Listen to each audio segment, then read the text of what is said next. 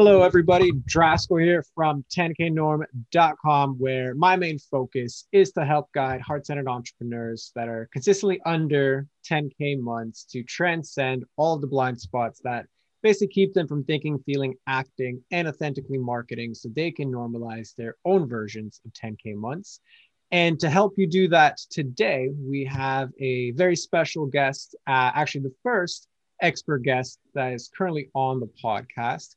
Thomas Wern, who amongst other things is, you know, just when I was reading through his stuff, it's like a list of experiences, list of wisdom that he can bring to you and helping you establish your own ten K norm, from being uh, an actual firefighter, uh, from being a master practitioner in N L P, hypnosis, and mental emotional release, uh, published author as well, which is exactly what, um, you know, he helps other folks do, which is kind of overcome and get out of their own way as far as writing their first book, which is, you know, ironically what we do here as far as marketing.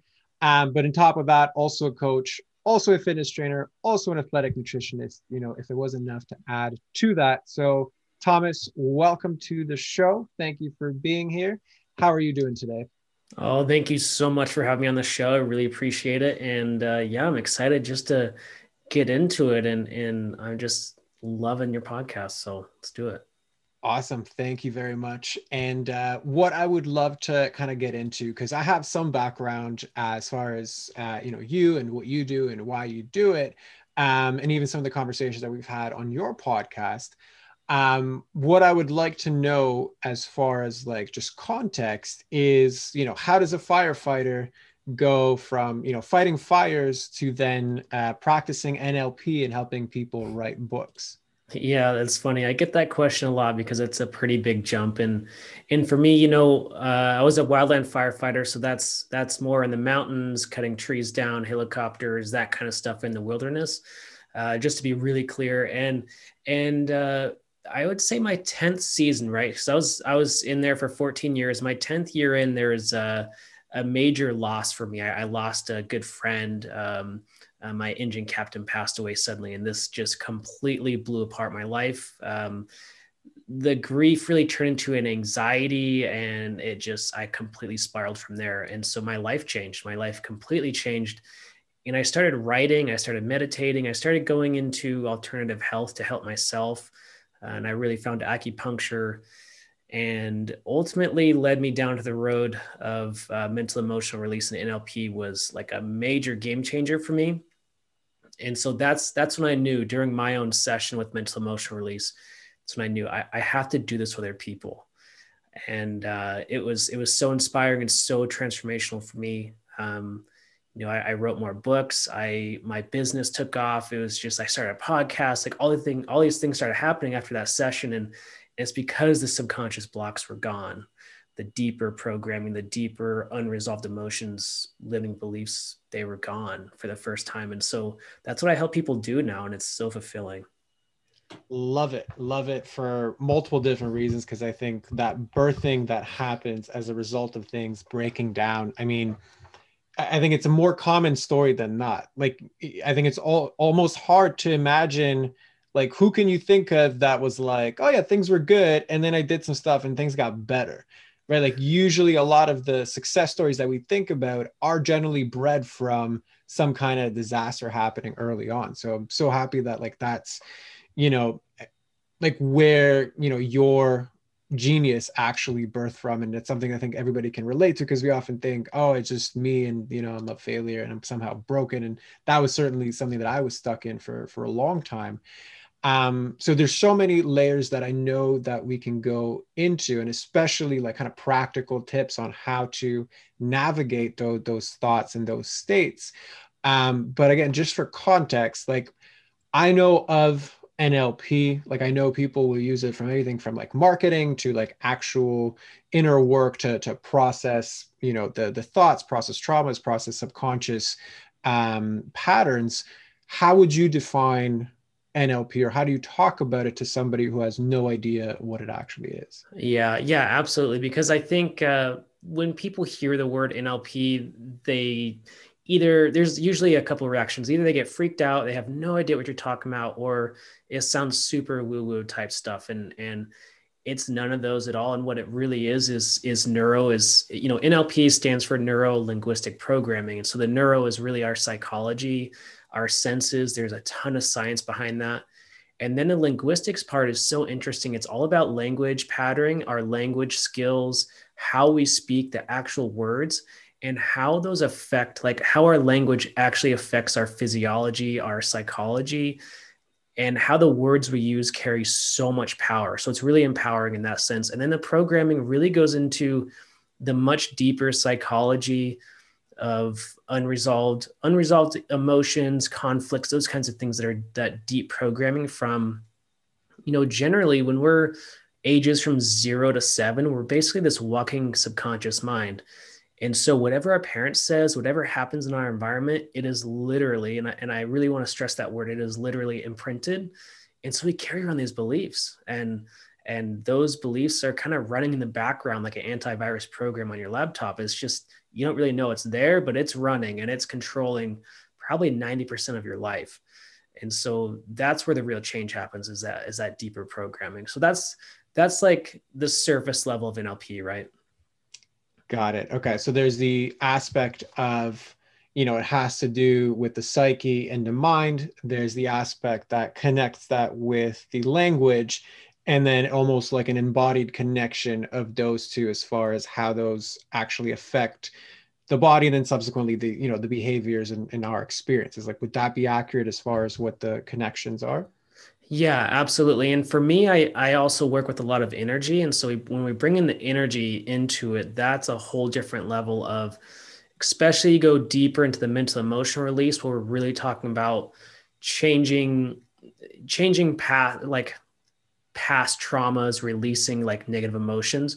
These major techniques really do change the energy in the body. And, and I would say one of the biggest things about N L P is the mind-body connection, and how much, you know, maybe we have a pain in our knee or a pain in our neck, and it's really pointing something to subconscious. Usually there's that deeper emotional pain, uh, physical pain connection. So it's so interesting how deep this really goes with, with our uh, physical health actually, and our, our emotional health. It's so connected. And so I would say that's, that's the next deepest layer, right? Is this mind body connection is, is what we're talking about. Love it. And I, I think for so many people, and, and even to some degree to so many coaches, depending on how you coach, we're so focused on just the head part, like, you know, thinking and how do we go through limiting beliefs and understanding our patterns and going down into the root of things, all of which I believe has total and utter like validation and it's necessary work and needs to be there.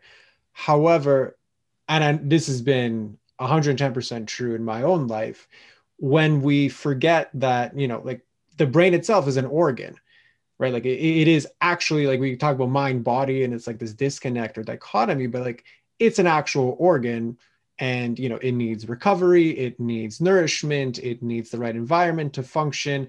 Uh, in addition to, like, it is extremely connected to your actual body. Uh, I think we oftentimes neglect the importance of, how do I take the things that I understand and actually embody them in a way that moves me forward, heals me from top to bottom? Um, is that like an accurate way to think about it and an accurate way to kind of describe that, everything you just mentioned? Yeah, absolutely. Absolutely. And I, and I think one of the most mainstream, really scientific ways to look at this is, is, um, one, like you're saying, the brain is connected to our nervous system, obviously, but I think we forget that, like you're saying, it's, our brain isn't just like all alone. Our brain is actually connected to our entire nervous system. And we have more neurology in our heart than our brain. And we have more neurology in our gut area than our brain. And so actually our brain's our smallest brain, and which is so interesting because it's so powerful. And so if you look into acupuncture and the meridians and the, the fascia and the actual energy systems of the body, these energy blocks, they manifest as like an emotional block or a mental block, and it's actually in your body as well. And, and so it is, I would say one of the big themes in N L P is that there's four bodies. There's, you know, our spiritual body, which is, you know, maybe some people call your aura or your energy. And then there's your emotional body, your mental body, and your physical body. And so really, when we talk about holistic health, we got to talk about all four of those. And, and, and usually if there's a block in the mental, emotional body, we're, we're missing the mark physically or missing the mark spiritually. And so they kind of need to, they need to get in alignment, just like chakras, almost like there's, if we're out of alignment in one of them, something's going to be off in a different area.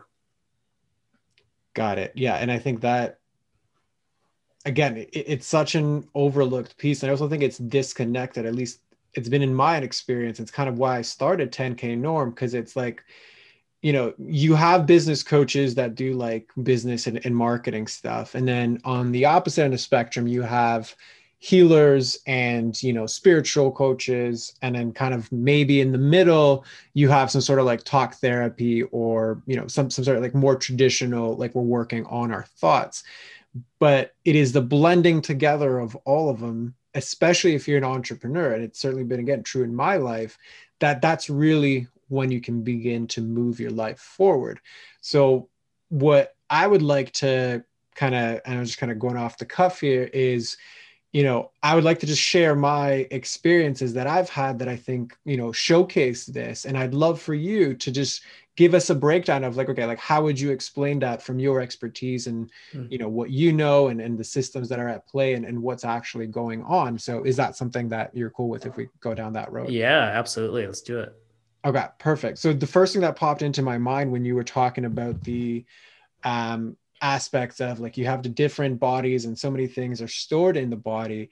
Um, so I had recently done my first uh, psilocybin uh, ceremony, and, you know, obviously it's my first, so this is kind of ironic to say, but it didn't feel as like, quote unquote, typical as the other descriptions that I've heard. And even the other participants that were in the ceremony have actually had. And, and the reason is, you know, it was a seven hour ceremony, and I probably spent about five of them literally just kind of shaking. Like I, I, I had pure, deep emotional release that was completely somatic. And even prior to that, I was, I was working with somebody who, I think it's called like E M D R therapy, like where they do the eye movement um, to, you know, just recondition certain responses. You know, and she was mentioning how much of a somatic processor actually am, and it kind of caught me off guard. But when I had the experience at the ceremony, it made total sense, because I think I've had just such an emotional backlog of so many things that I never knew about processing. That's like, you know, because they always talk about like the medicine gives you what you need. It's like what you needed was to just clear out all of the gunk, and then like we can do all this other stuff, which is why I was like, my experience wasn't very like psychedelic. It was like very rooted in my body. So given that like anecdote, how do you see it through through your expert lenses? Yeah, I think uh, psychedelics are an amazing tool. And, and I would say the really... at the highest spectrum, like more ayahuascas, like more of we're purging the body of unwanted energies, right? So there's a tool for that. And I think psilocybin can be such a great teacher. You know, um, I've personally experienced mushrooms multiple times in my life, and, and has been so powerful and so illuminating.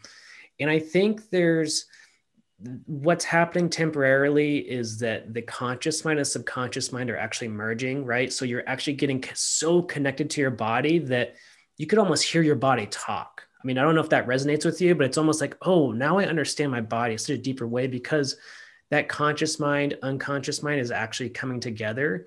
And it's not, because I think our conscious mind sometimes wants to cover up or push down, or like kind of has this conflict with our unconscious mind sometimes. Like we don't want to deal with all that stuff in the background at that really deeper level.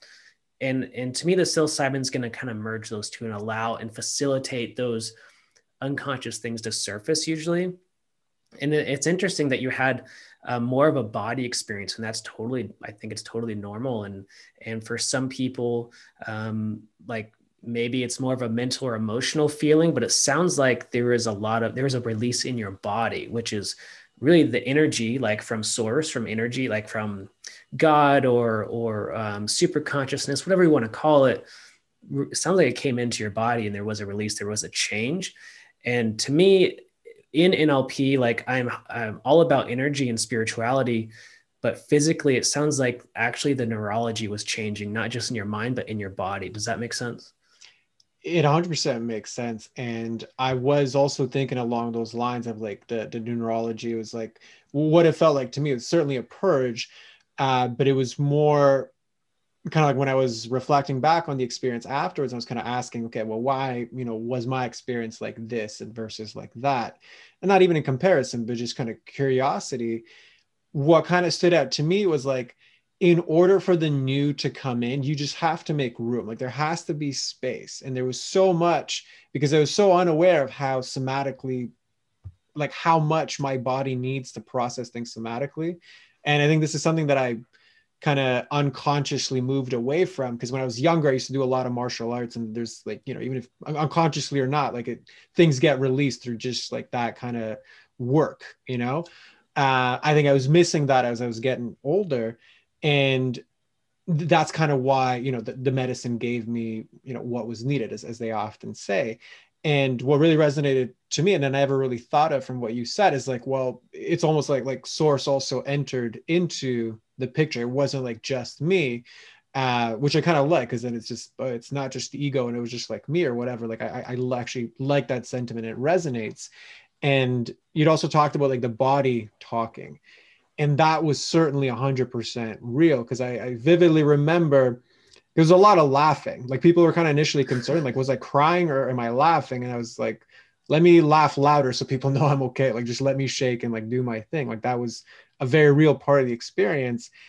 And I vividly remember as this was happening and as it was asking, like, do you want to more? Do you want to go deeper? And I was like, yeah, yeah, like let's go. The body talking bit, it, it felt like, you know, source or God or body or whatever like connection there was. But it was like, if you are willing to go through this, like put yourself through this, like seeming like, you know, craziness or whatever, like how bad is it the stuff day to day that you actually like worry about? Like yeah. you are actively shaking. And if this was like anywhere else, people would be like concerned for you and thinking you have like seizures. Like if you are willingly doing this, what's so bad about like that, that like little bit of doubt that you have when you like go to do like business stuff? And I was like, yeah, well, what is so bad in comparison to like, quote unquote, this? And it wasn't even bad. It was, it was a very enjoyable experience, but it was certainly more intense than day-to-day things. So yeah, that body talking bit one hundred percent resonates. Yeah. Oh, that's so interesting, because I think one of the books I reference almost daily or with them, especially when I'm working with clients, is uh, Louise Hay books.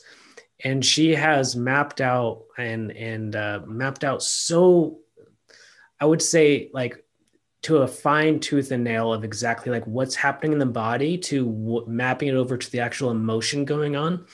And then she has an affirmation into it. And, and I'm partial to affirmation. I think there's a lot of work we can do with them, but we got, we got to kind of pre-frame it. Like there's a lot of work to do with affirmations, but, um, what's so interesting is this map of the body is so powerful. Like, okay, pain in the right knee. Maybe that means I'm going in the wrong direction, or this lower back pain. Maybe that's like, you know, I'm scared about finances, or there's some, there's always something tied to a pain in your body. It's really, really interesting. one hundred percent. And while I didn't have that personal experience, what it reminds me of is I had a friend who like she recently, or sorry, prior, maybe about a month before I did mine, she went and, and she had her own psilocybin experience. And she said, because she's had a lot of like learnings that she's done through like physical ailments and physical pain, for her, the medicine, she said, took her back. And it's like, do you want to know the source of each of these pains? And it was like, literally, like you said, this knee pain happened because of X, Y, Z. This ongoing back pain happened because of X, Y, Z. And when she was able to release that, she was like, now when I have it, I just have to like pause, tune in, allow, and then it's just like, it, it resolves itself. So is that something that you see in your work with your own clients as well? Yeah, absolutely. Especially the mental emotional release. So what we do in, in, you know, what I do with the mental emotional release is we actually get in touch with our unconscious timeline. And so every event, every single thing that's ever happened to you, um, is in this chronological order subconsciously. It's, it's, it's really amazing. Like there's, there's amazing things that can be done with this. And so what we do is we take the client's mind from now, we take our mind from right now, and we actually go back to the very first time they were angry, the very first time they were sad or fearful, or maybe there's a limiting belief. And so we actually go through the timeline, all the way back to that first time. And now where it gets a little weird, there's some weirdness here. Sometimes it's during birth. Sometimes it's before birth. Sometimes it's past life. Sometimes it's even like a, a genealogical. So a parent, great grandparent, you're actually going back to their life and taking your mind from now and all the way back to then and seeing it from a different perspective. There's this lesson, there's this learning, and that reframe, that different perspective actually releases. It's almost like this antimatter bomb, basically. And so when there's that release, there's this learning. And when they come all the way back to now, they're releasing that pain, that, that negative emotion all the way back to now through their entire timeline.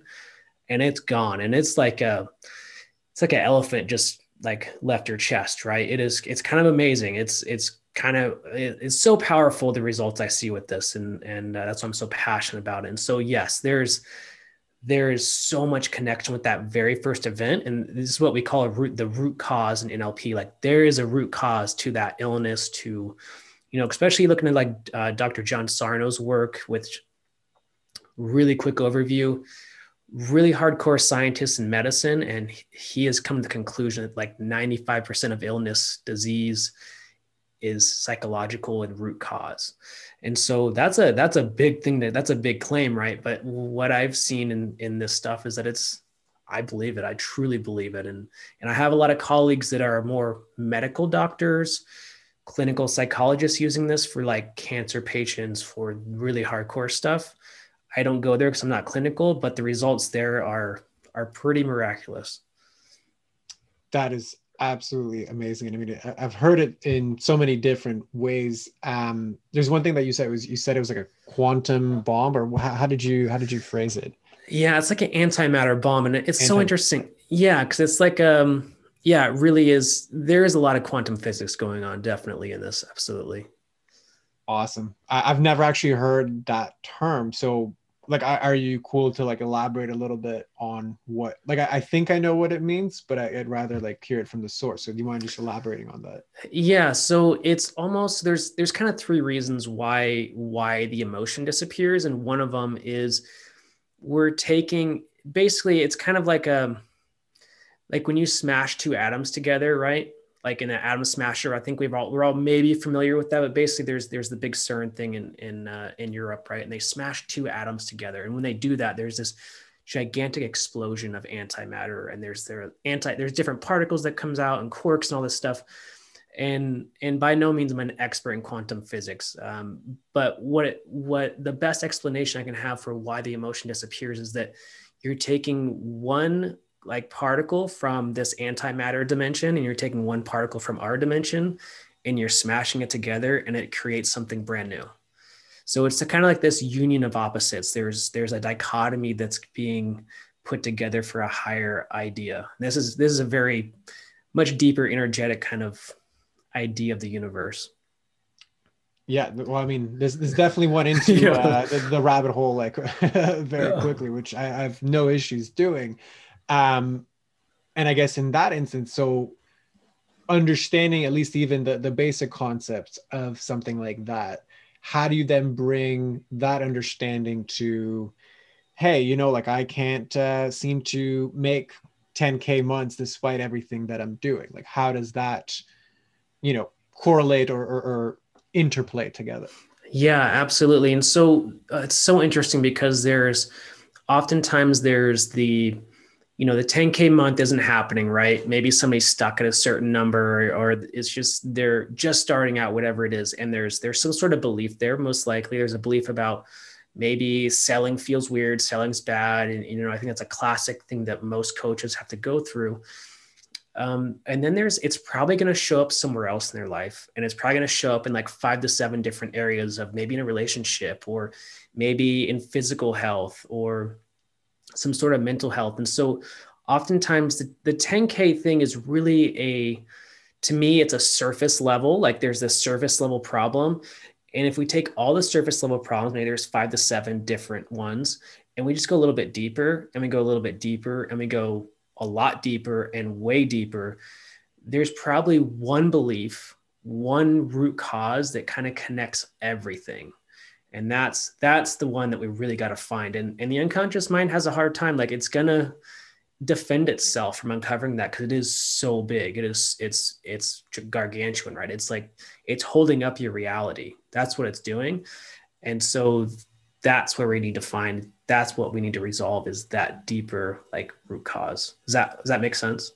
It a hundred percent makes sense. And even just kind of connecting it to the original bit, right? Like, cause I, I always pictured these types of discussions where, you know, you said at the beginning, like, there's always a root cause, and the root cause was like the first instance of, you know, whatever this thing is. And that energetic attachment, I always, you know, in meditation, through work, through thinking about, like, I always pictured it as like this energetic cord, and, and it's, it's, it's always locked into you until you kind of feel it, you know, energetically touch it. You become aware of it. You ask it what it needs, whatever. I mean, a lot of inner child work, I think, really just kind of d- dives into that. Where was the root cause? What does this thing have to say? And then, you know, processing and releasing, and whether that's facilitated by yourself, like, that's totally fine. Uh, that's kind of how I always made that connection between the seemingly esoteric, you know, quantum physics, woo, whatever. And then, like, hey, day to day, like, I, I got to pay my bills. Right. Yeah. So that to me is always like what I, you know, inherently pictured it at. So is that accurate in terms of how, you know, you've seen it? Not accurate? What's your take on that? Yeah, absolutely. I would say the, um, so there's the root cause, right? And it's going to, sh- it's mental, emotional, but it's also going to show up spiritually, which means it's going to show up in your body, in your meridians, your chakras, wherever. It's going to show up in all areas. And it's probably going to show up physically too.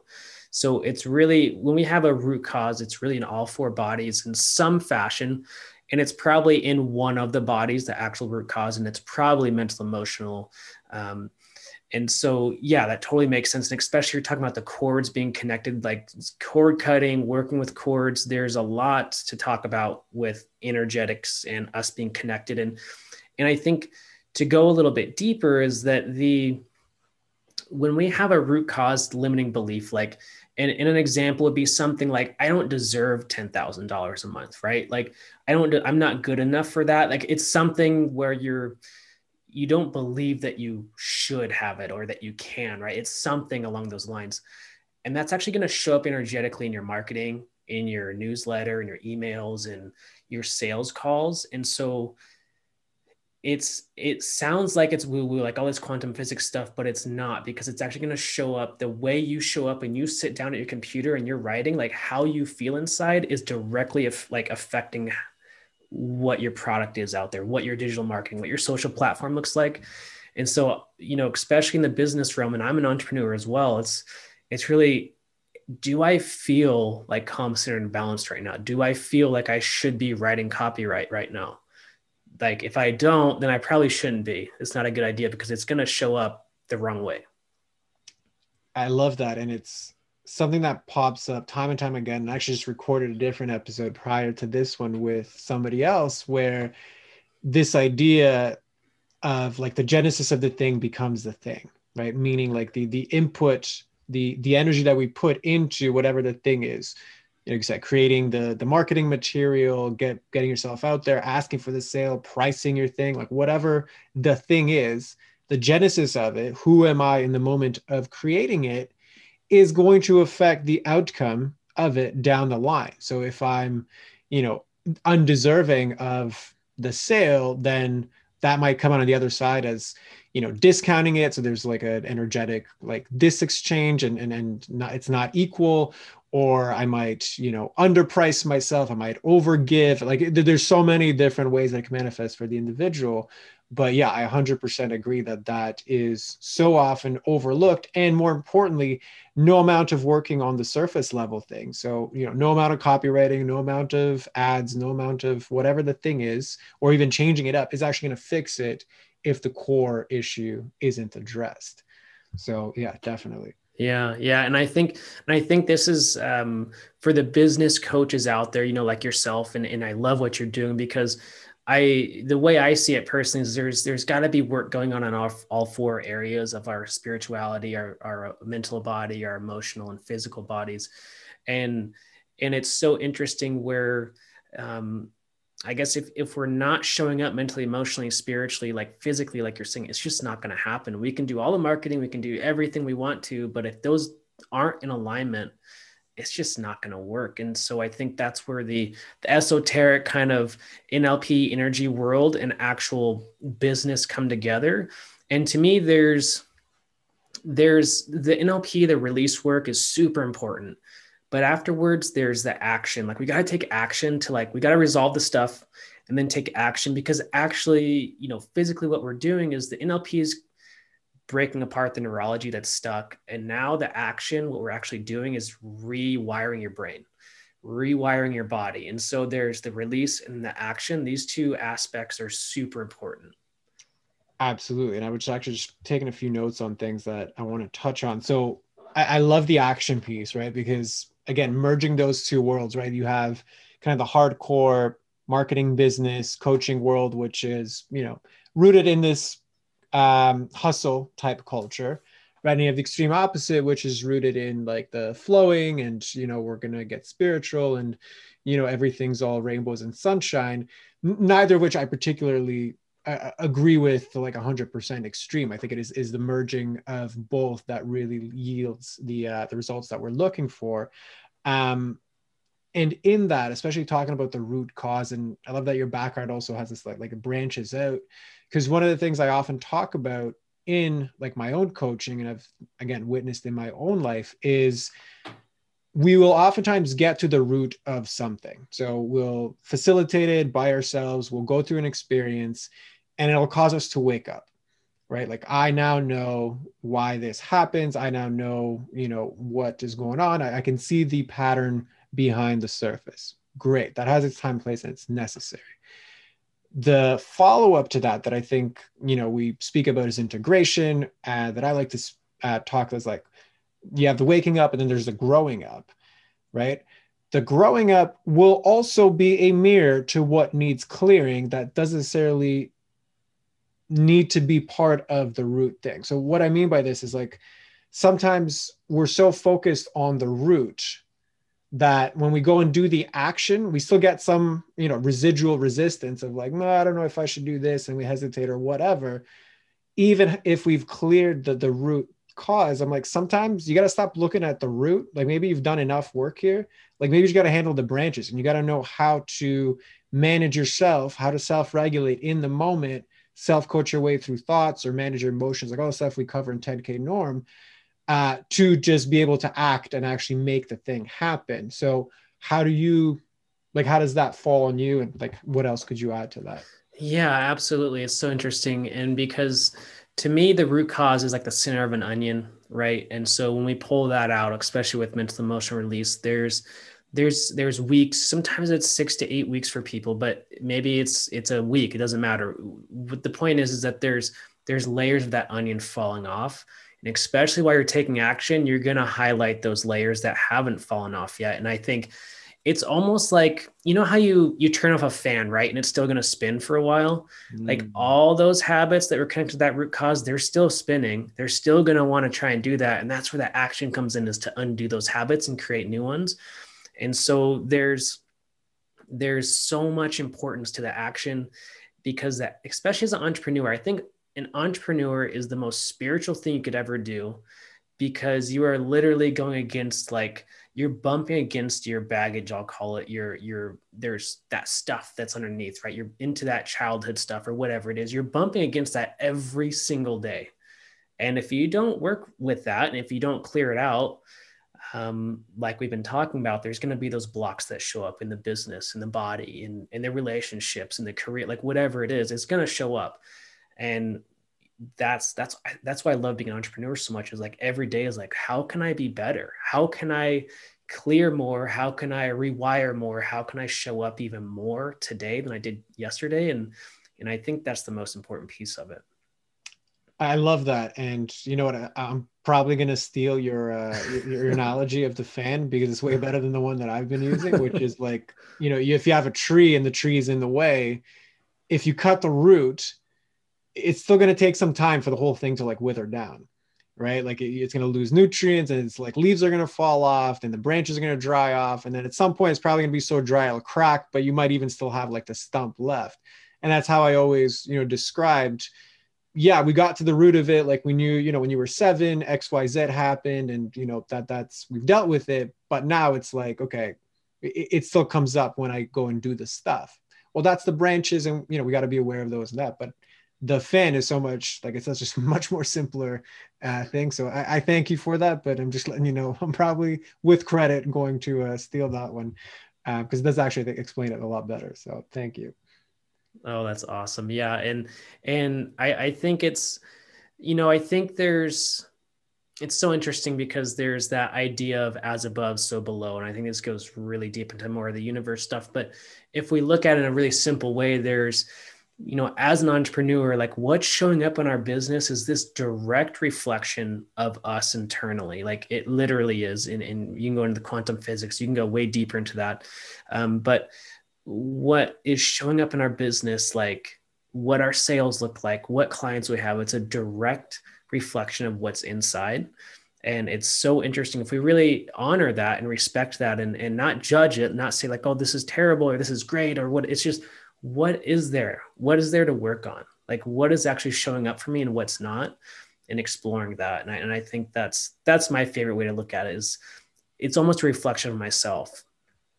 I, I totally agree. And it's, again, one of the things I speak about as well with this idea of the mirror, like everything is a mirror, right? I am a mirror to others, right? And they're a mirror to me, right? And again, I, I know even on your podcast, I mentioned Byron Katie, who, you know, I, I love her work and, and I use it as well, but she talks about there's really only three types of businesses, right? There's my business, your business, and God's business. And the more I spend in your or God's business, the less I'm actually spending in my own, right? And I think that mirror is actually, what is it that's showing about my business, right? And the bit I like about this, that was even taught to me by one of, um, you know, my healers as well. It's, she speaks about like, and it could even be a reference to Sadhguru, but the, the part that I remember is like, you know, the, the starving children in, in Africa are my responsibility.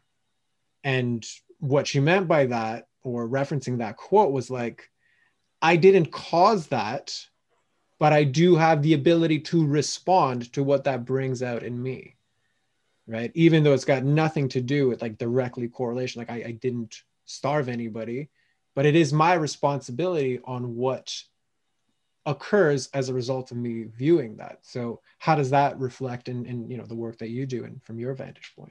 Yeah, absolutely. And I, and I think this comes up a lot for, you know, especially last year with COVID being so crazy and like these big geopolitical things, right? It's like, when we, we talk about this aspect or this idea of, of it's really a universal law, if you will, um, this as above, so below, it's, I think some people take that on as, well, did I cause the war then? Did I cause this? Did I, co-? no, no, no. It's, it's, it's how you react to that. Like, how are you reacting to COVID? You know, that's going to be a reflection of, of, you know, we don't have control of those things. It's more, it's more of a metaphor, and, and there's, there's a lot of metaphor in everything we're doing if we just look for it. And that's, I love the way you framed that of like, it's really, to me, it's how you react to it. How are you showing up and reacting to the outside world is really that real reflection. Yeah. And that, that's, I, I think at the core of even of what you were describing before, of like, if I go into business, that that is the ultimate self-development thing. Why? Because every new step, every new level, every like thing, you know, that, that comes up is always going to reflect something back on me that, like you said, I either have the choice to clear uh, or not to clear, and to, again, bring it more back into, let's just say, the, the day-to-day, um, because you had talked about this as well, like, you know, entrepreneurship is the hardest thing you can do because it goes against all of your primal programming and, or even hardwiring.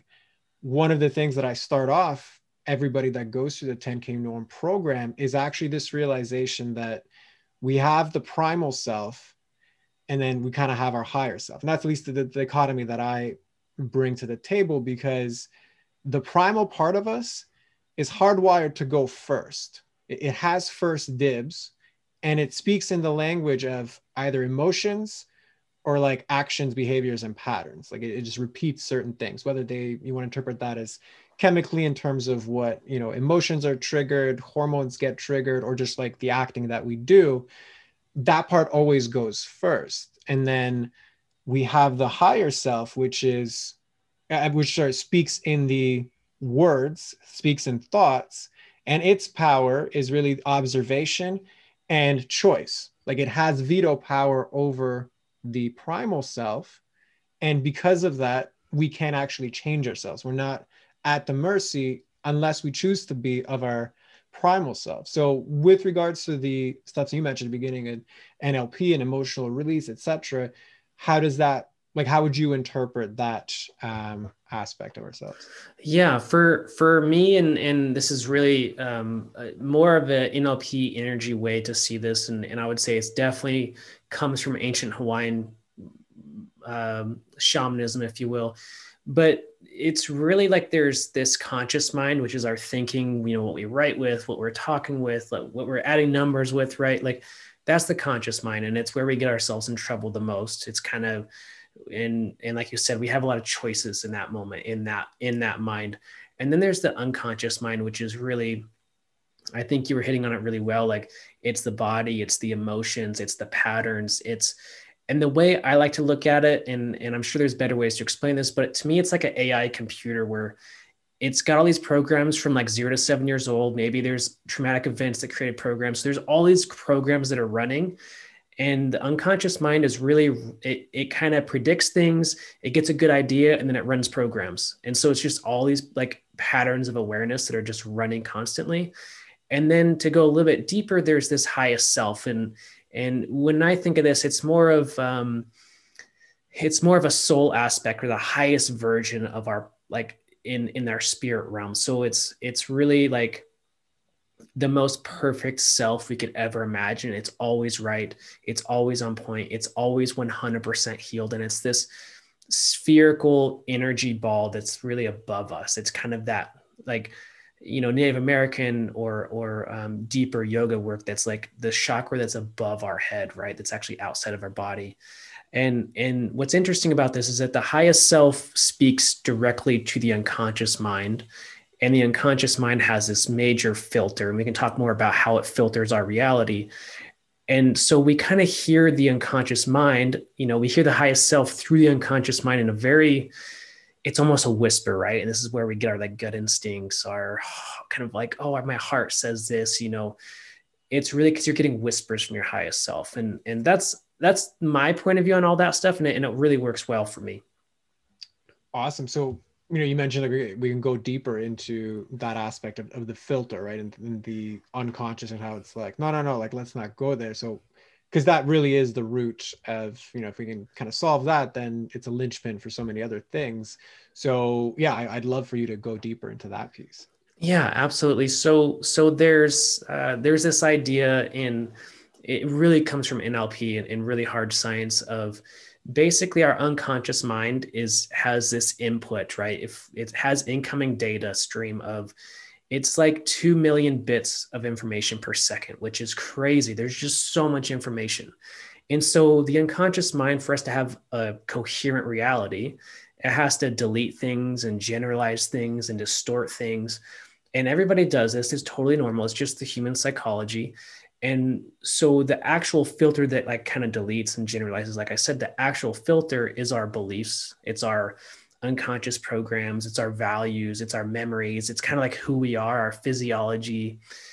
And so it goes through this filter, and our conscious mind only processes one hundred twenty-six bits of information per second. So there's like a ninety-nine point nine nine percent of information that is lost. And so And this helps so much because, you know, like when we have a miscommunication with somebody or something's not working right, it's it's really about how can I shift those one hundred twenty-six bits of information? I'm just not tapped into what I want, or it's not, or not communicating that, like, because everybody has different pictures. Everybody has a different reality, literally.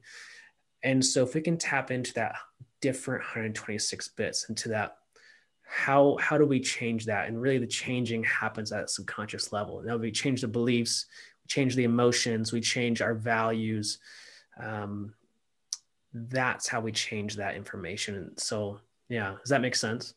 No, it definitely does. And actually, like I've, it's been like so long since I've heard it explained like that. They're just like, it brought all of them like, oh yeah, like that, that's what it was. So thank you very much for sharing that. Cause it's like, yeah, that does totally make sense. I'm like, we have such finite bandwidth to actually make these changes, which is why these changes are so hard.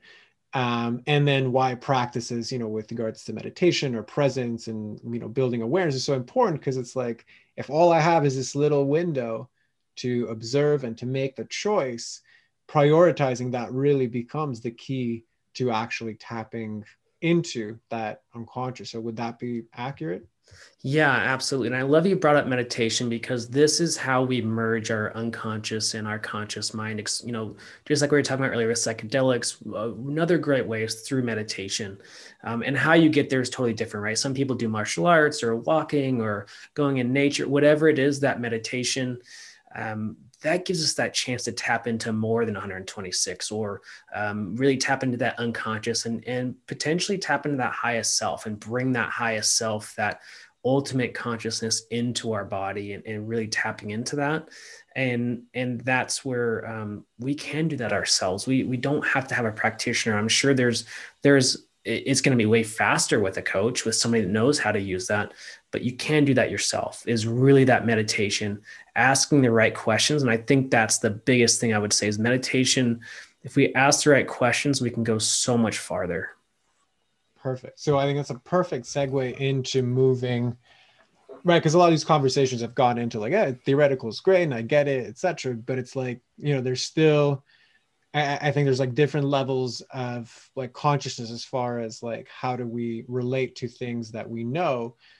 In my experience, like we have the understanding, like I intellectually get it, but then to me, what I actually know is what I can show. Like that, that, that is the true kind of filter and test. Like I might know I need to eat healthy, but until I can show it, like, do I really embodiment know it? Right. And then to me, like wisdom is like when other people begin to witness it and we can teach it, Uh, in a way that elicits change in them, then that really becomes like wisdom, because we know all the intricacies that are likely to occur and we can almost like predict them.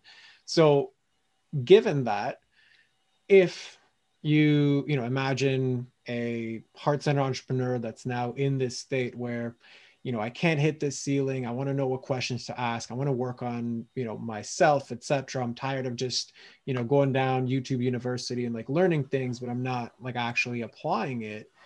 What would be, you know, your recommendations? And if you want more specific examples, we can go into them, but let's just start with generally. Yeah, I would say the biggest thing is, is first checking in with our energy. And if you want like a really clear example of this, I would say the book by David Hawkins, I think it's Force versus Power, or you can just Google like the Map of Consciousness by David Hawkins. And he lays out like all these emotions.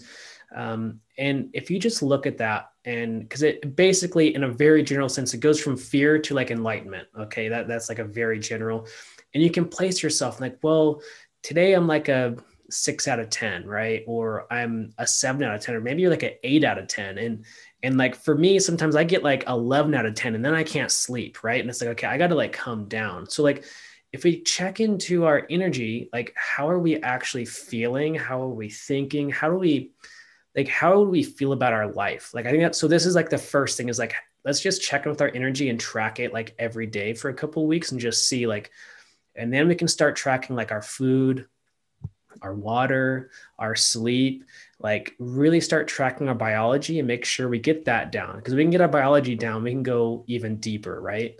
Um, and so then we can start tracking like journaling, right? Our thoughts, our feelings, and I would say the right questions to ask is really being very specific and really like, how can I make ten K this month? Or how many clients do I need? Like get as specific as you possibly can. How many programs do I have to sell this week to be on track for ten K, right? So the more specific you get, the more answers you're going to get from your highest self. Because that's really who's going to be able to help you in this, is that highest self, that unconscious mind. And like, what do you need to release to get that? What do you need to release to get that? And what actions do you need to take to make it happen? Okay. So these are some like example questions that, that I go through most days. Um, and so it's really like, I guess, what's the block? How can I resolve it? And like, what's my lesson and how can I take action going forward? That's like a very basic kind of like question series that, that I go through. And, and I know you have amazing journaling questions, like top notch. Um, so yeah, your clients should use those as well. Like that stuff is awesome. Well, thank you. I, I appreciate that. And I love how in that instance, it's like, you don't just jump into the work, right? There are like, sometimes, you know, you just, you know, you might be dehydrated. You might actually just need a nap. Like it, it doesn't mean that I'm worthless. Like it's just, hey, maybe you're not like thinking about your biology, because that is a factor as well. Um, and then moving that into like, I establish a baseline. Now we're kind of getting more granular and okay, like day to day, moment to moment, what is it that I would need to do? I think I, I agree with you one hundred percent. Like that is, I, I oftentimes like what I like to say is like I, I'm marketing agnostic, meaning like I don't necessarily care whether it's like I do you need a webinar, you need a Facebook group, or or you need to do more lives. It's kind of irrelevant, right? Because it is going to be your bringing your authenticity to the thing that is going to get you to be the beacon that's going to attract the people that you need, right? So one of the walls that oftentimes we hit is like people will understand that they'll, whether through my prompting or somebody else's or their own, they'll go to like, okay, well, I need, I know I need four clients this month to hit ten K, um, but I don't know what to do next, right? There's kind of like physically, emotionally, mentally, there's just like, I don't know energy. So how would yeah. you work through that? Yeah, absolutely. And I think this is so powerful for entrepreneurs to do every single day. And, and really, I would say it starts with a major journaling session that evolves into a written document that is uh, a, I would say it starts with your own avatar of like, and I know in the marketing world, we know what an avatar is, like my ideal client. I'm talking about yourself. Like, who are you in the next five to ten years, like painting that and actually going deeper into like the spiritual, mental, emotional bodies and like, like a full page written out of who you are, what you're doing. And the key concept here is like, what are you being, like being, doing, and having? And, and I'll say just a little bit is that society often wants you to go from having, doing to being, and that's completely wrong. We need to go being to doing to having and getting that avatar really clear and then having a really clear aim and then a SMART goal. And, and, and the aim is really simple. It's like a two, two sentence kind of, this is the direction I'm heading. So it's, it's almost like a mission statement. Like this is where I'm going, no end state, no, no start or finish. It's like, this is the direction. So you have, you have some air behind, you have some power behind, right? And then there's the SMART goal, which the SMART goal is like very granular, uh, very specific on, okay, these are how many clients I'm going to have per, per month. This is what my, um, you know, marketing plan is, like v- as specific as possible. And I would break it down from like, you want to be specific in your area of life. So if it's really business you're working on, like this SMART goal needs to be specific on business. Now, if there's some relationship stuff going on, maybe you need a SMART goal for relationships, but that's different. That's separate. You need to really have a focused SMART goal. So the, the more esoteric aspect to this is through meditation, seeing that person, seeing that new person of who you want to be and how you want to be, what you want to be doing, what you want to have, like seeing that and feeling it. And we, we want to bring in some heart math here. Okay. So we want to bring in that gratitude, some breath work, like heart center um, focus. And, and if for people listening, just Google heart math and do a meditation and, and you'll figure it out. Um, and so we want to bring the emotions in, we want to bring the future in. And now when we have that, that moment that we know we got it, we want to rewind that movie. And keep rewinding and just rewind that movie, almost like you're rewinding the timeline all the way back to now. And you can watch, what did you actually do? And this, this might take some time to like get really good at, but like, what steps did you take? How did you get there? In your unconscious mind, your highest self is going to tell you exactly what you need to do. That's, I would say that's the biggest way to find your direction in life. Love it. 'Cause that went like, you know, everywhere that, that it, it needed to go. Um, and I agree with you. Yeah. It's not like, okay, I'm going to set this up today and it's going to happen tomorrow. Right. It is definitely an iterative process because I, I think, I guess, what I would want to reflect back and kind of highlight additionally for context or people listening, it's like, you know, just each individual pieces of what you mentioned could be like, you know, X amount of days, weeks, or potentially even months worth of work, depending on where you're starting, you know, in your journey, right? Because one of the things that, and I'd love your take on this as well, it's, and I've been here as well. So we'll start these things that are, you know, that, that should be helping us and that we know technically are there to help us. So let's just say meditation or journaling. And I often recognized after a while that this ended up being another way for me to kind of lie to myself, because the easiest person to lie to is ourselves. So if I use meditation as a way to just, you know, feel good, but really I'm kind of like bypassing what actually needs my attention, right? These tools can become distorted if we're not careful and actually avoiding the thing we really need to address. So, you know, the way that I always um, bring this up with clients or whoever I'm talking to, it's like the full spectrum of the human emotion needs to be brought into each moment. And you mentioned it before, like what is matters. Like if I meditate and I get violent thoughts, that doesn't mean that there's something wrong with me. It's, you know, why did this come out? What does this want me to say? Like going back to those energetic cords, et cetera. Um, I, I would caution people in that instance that like the, the tools can work against you if we're not careful. So I'm just curious, what has your experience been with that? Have you had that experience, et cetera? Yeah, absolutely. And I would say uh, spiritual bypassing is real. And, and the, the unfortunate part about it is that, and maybe you've heard this before, you've heard other people talk about this, where it's like, oh, I, I, I kind of felt like I should have done something, like I should have been listening, but then I didn't. And then I got a sign again. Like maybe there's like a little car accident, you know, oh, I, I should have done, I, I know I should be changing my life, but then I got a car accident. So something else happened. And then, then something else happened, something else happened until like something so big that they had to literally, there was no, there is no like other options. Your life is changing now. Like you lost your house, you lost your wife, you lost everything. And what are you going to do now? You know what I mean? Have you heard that story? Right. And this is where the spiritual bypassing comes in, is because we're, we're not here just to, to feel amazing. We're here to feel everything. And so when we just, when we bypass the feeling, when we bypass the experience, that energy is going to come back and it's just going to get stronger and stronger and stronger until you listen. So unfortunately, spiritual bypassing does not work. We have to do the work. Like we have to do the internal work. We have to do the physical work. We have to um, really go forward and deal and process. And this is how we grow as a soul, as a person, as an entrepreneur, is like processing and taking action and learning. And um, yeah, bypassing is so easy. And, and I think we all do it sometimes. I, I mean, I know I do it sometimes and I look out for it.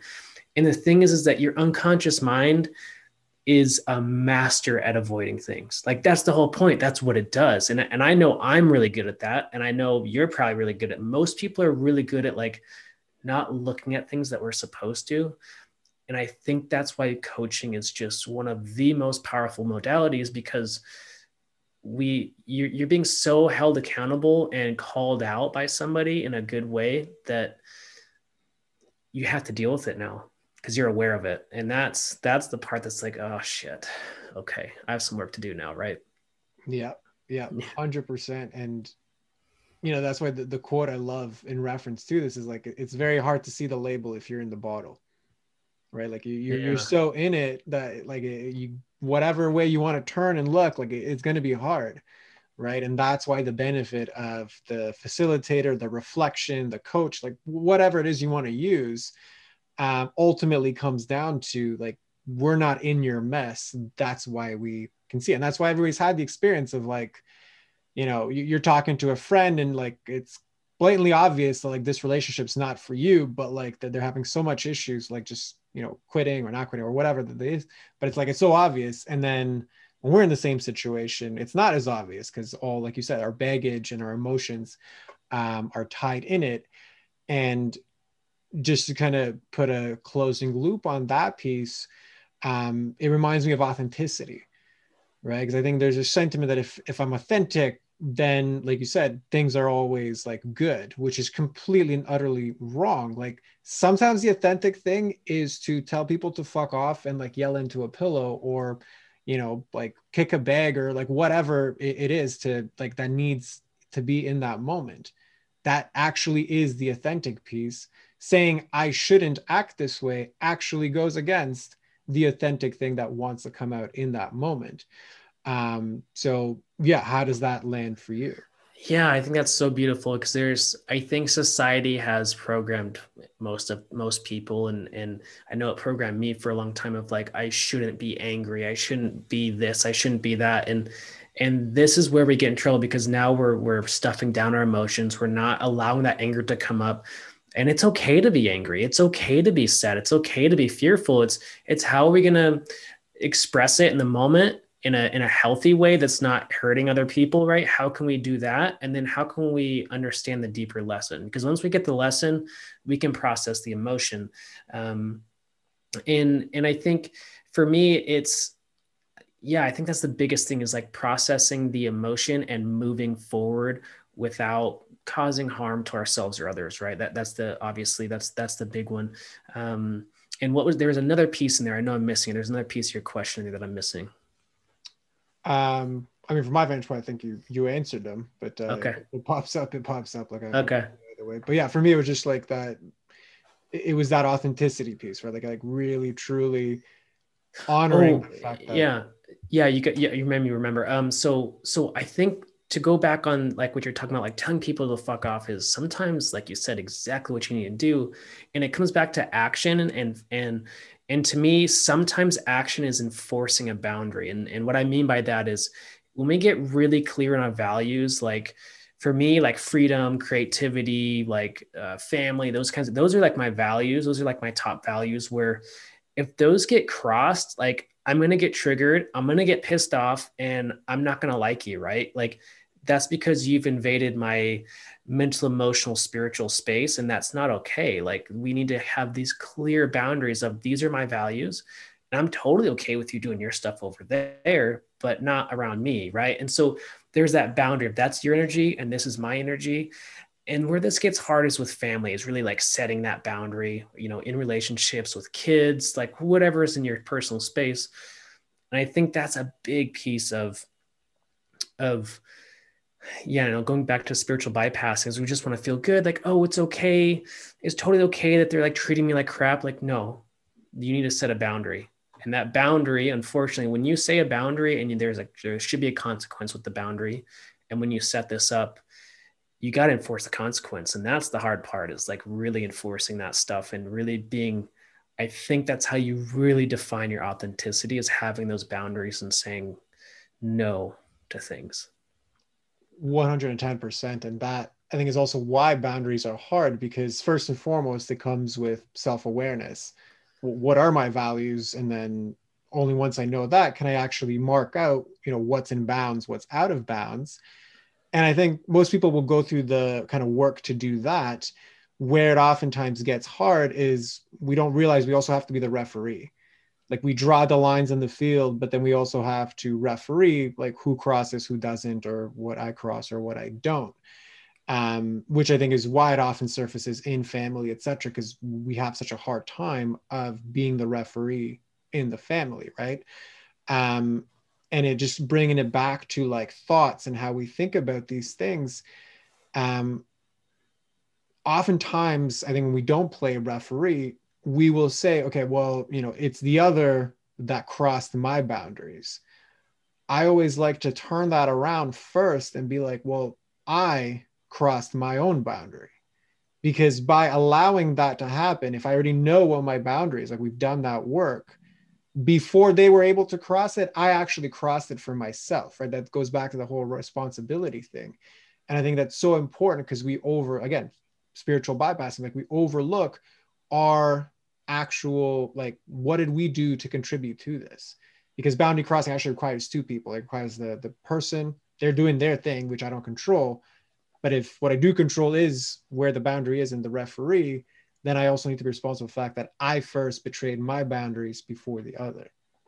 Yeah, I think that's a beautiful way to look at it. And it's, you know, that's going to highlight where we need to work on, what we need to work on. And that's when the journal comes out in the meditation of like, okay, what's going on here? Let's go deeper.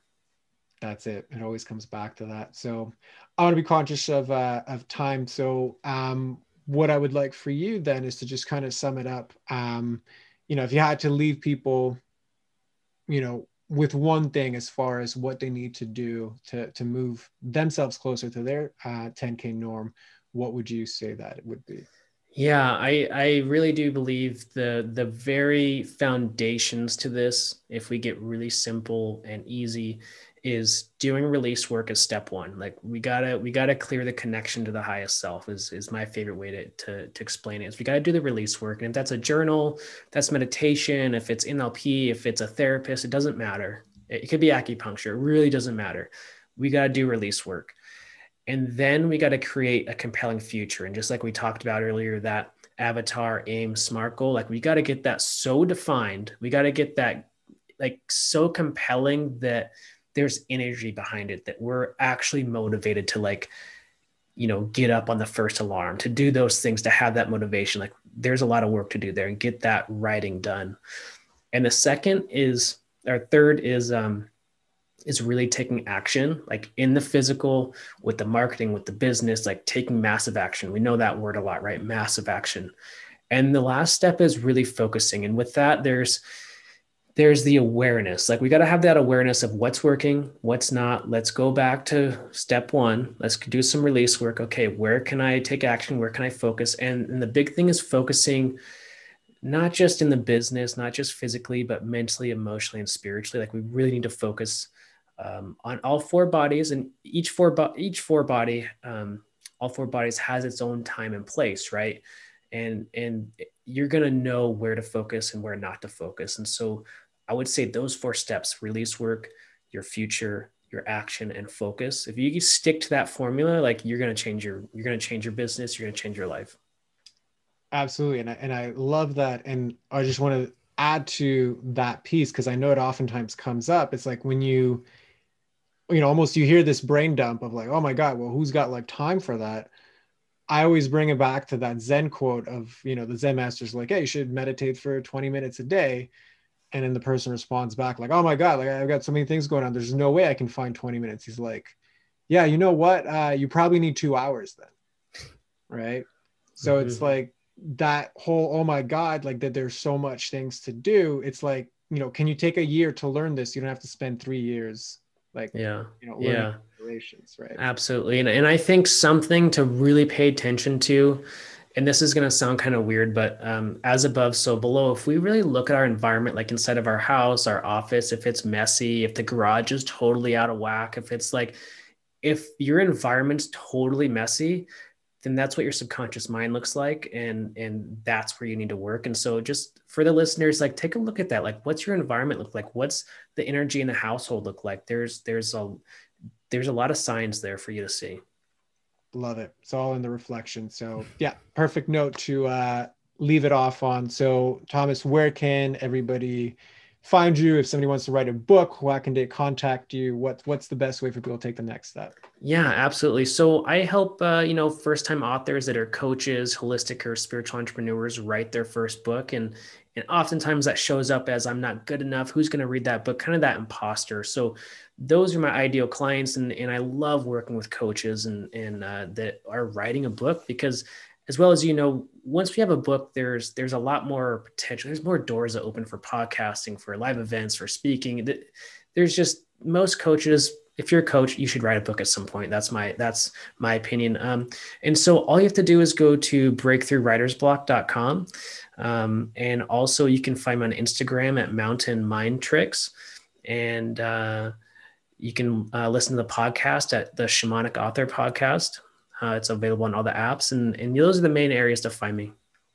Awesome. Well, I'll have all of those in the uh, show notes. And I guess just to cap it off, you know, like how much cooler would it be to hand somebody, you know, your written book versus like a business card? You know what I mean? Like, I, I think yeah. It's a lot, lot better in that case. And I agree with you that um, getting past that and like you know, writing it, which is basically about, you know, authentically expressing yourself. I think it's such a cool thing. So I'm glad that people like you exist, because I think that they're needed. So thank you very much for sharing your wisdom and uh, for being on the show. Yeah, thank you so much. And, and we went really deep and it was so much fun. So thank you. Likewise. All right. Have yourself a good day.